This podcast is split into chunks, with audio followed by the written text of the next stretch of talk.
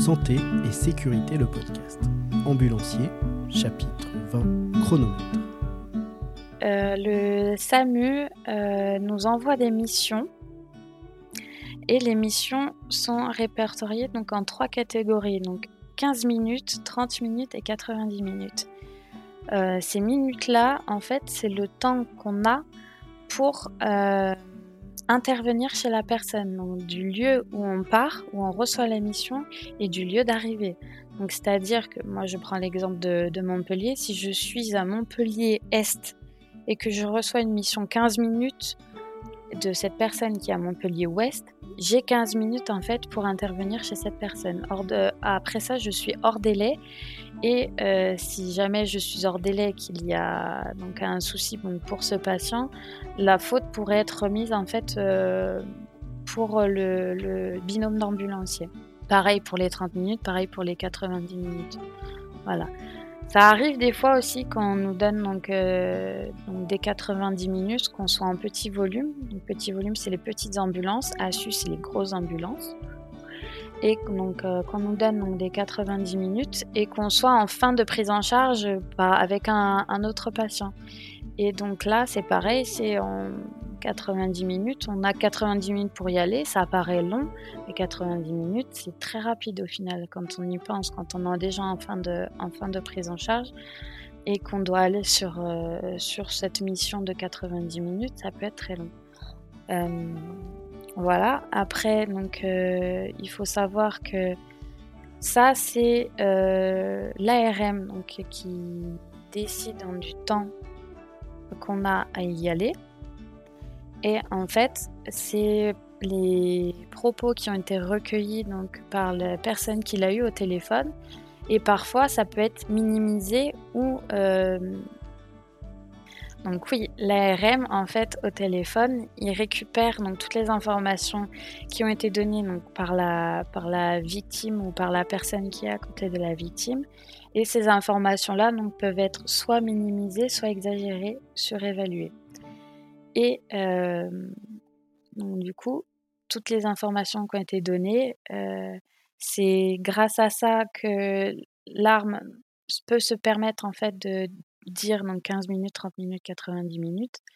Mais ça peut arriver qu'un 90 minutes, en fait, j'en ai déjà eu un il y a deux mois. J'ai un 90 minutes, donc c'était un personne Covid 90 ans à difficulté respiratoire. C'était le, le, motif de départ. Et en fait, je suis arrivée, donc le temps de m'habiller, cette personne était en train de décéder, donc on a dû faire un massage cardiaque et pourtant c'était à 90 minutes.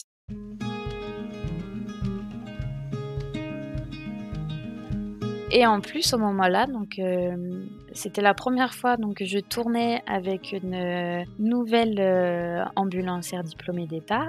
Et en fait, j'ai dû le sentir parce que je roulais pas pour rouler pour un 90 minutes. J'y allais quand même un minimum. Quoi. Bon, après, j'étais pas en mode folle dingue comme euh, certains peuvent faire ce qu'il ne faut surtout pas faire. J'y allais quand même, j'ai dû, le, dû le sentir, je pense. Et en fait, euh, ma collègue m'a dit Pourquoi tu, tu, roules comme ça alors que c'est un 90 minutes? Et je me rappelle très bien de lui dire Méfie-toi des 90 minutes parce que c'est là où on peut avoir les plus belles surprises. Et ça n'a pas loupé, donc le patient est en arrêt cardio-respiratoire. On a dû masser, donc le 15 qui est venu par la suite, et, et voilà quoi. Donc, euh, et pareil, des 15 minutes qui au final ne s'avère pas si vital que ça. Donc voilà, après euh, on a aussi euh, donc, euh, des départs immédiats. Donc départ immédiat, c'est le 15 qui, qui part en même temps que nous. Donc si on nous donne un 15 minutes et qu'on arrive plus tard que, le, que 15 minutes et que le SMUR est déjà là, va bien se faire recevoir quand même.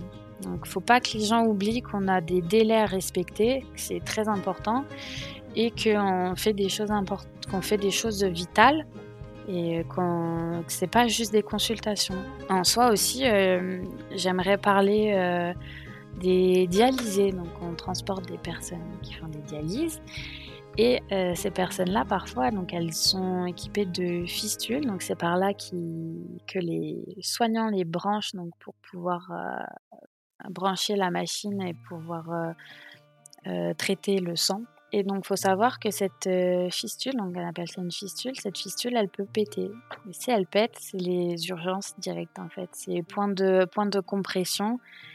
Donc, si ça arrête de saigner, c'est point de compression pendant 20 minutes. Donc, on s'arrête, on se met sur le bas, sur le bas côté, on s'arrête, on comprime. Et si ça continue de saigner, en fait, il faut aller aux urgences directement parce que c'est, euh, ça va devenir en fait une urgence vitale.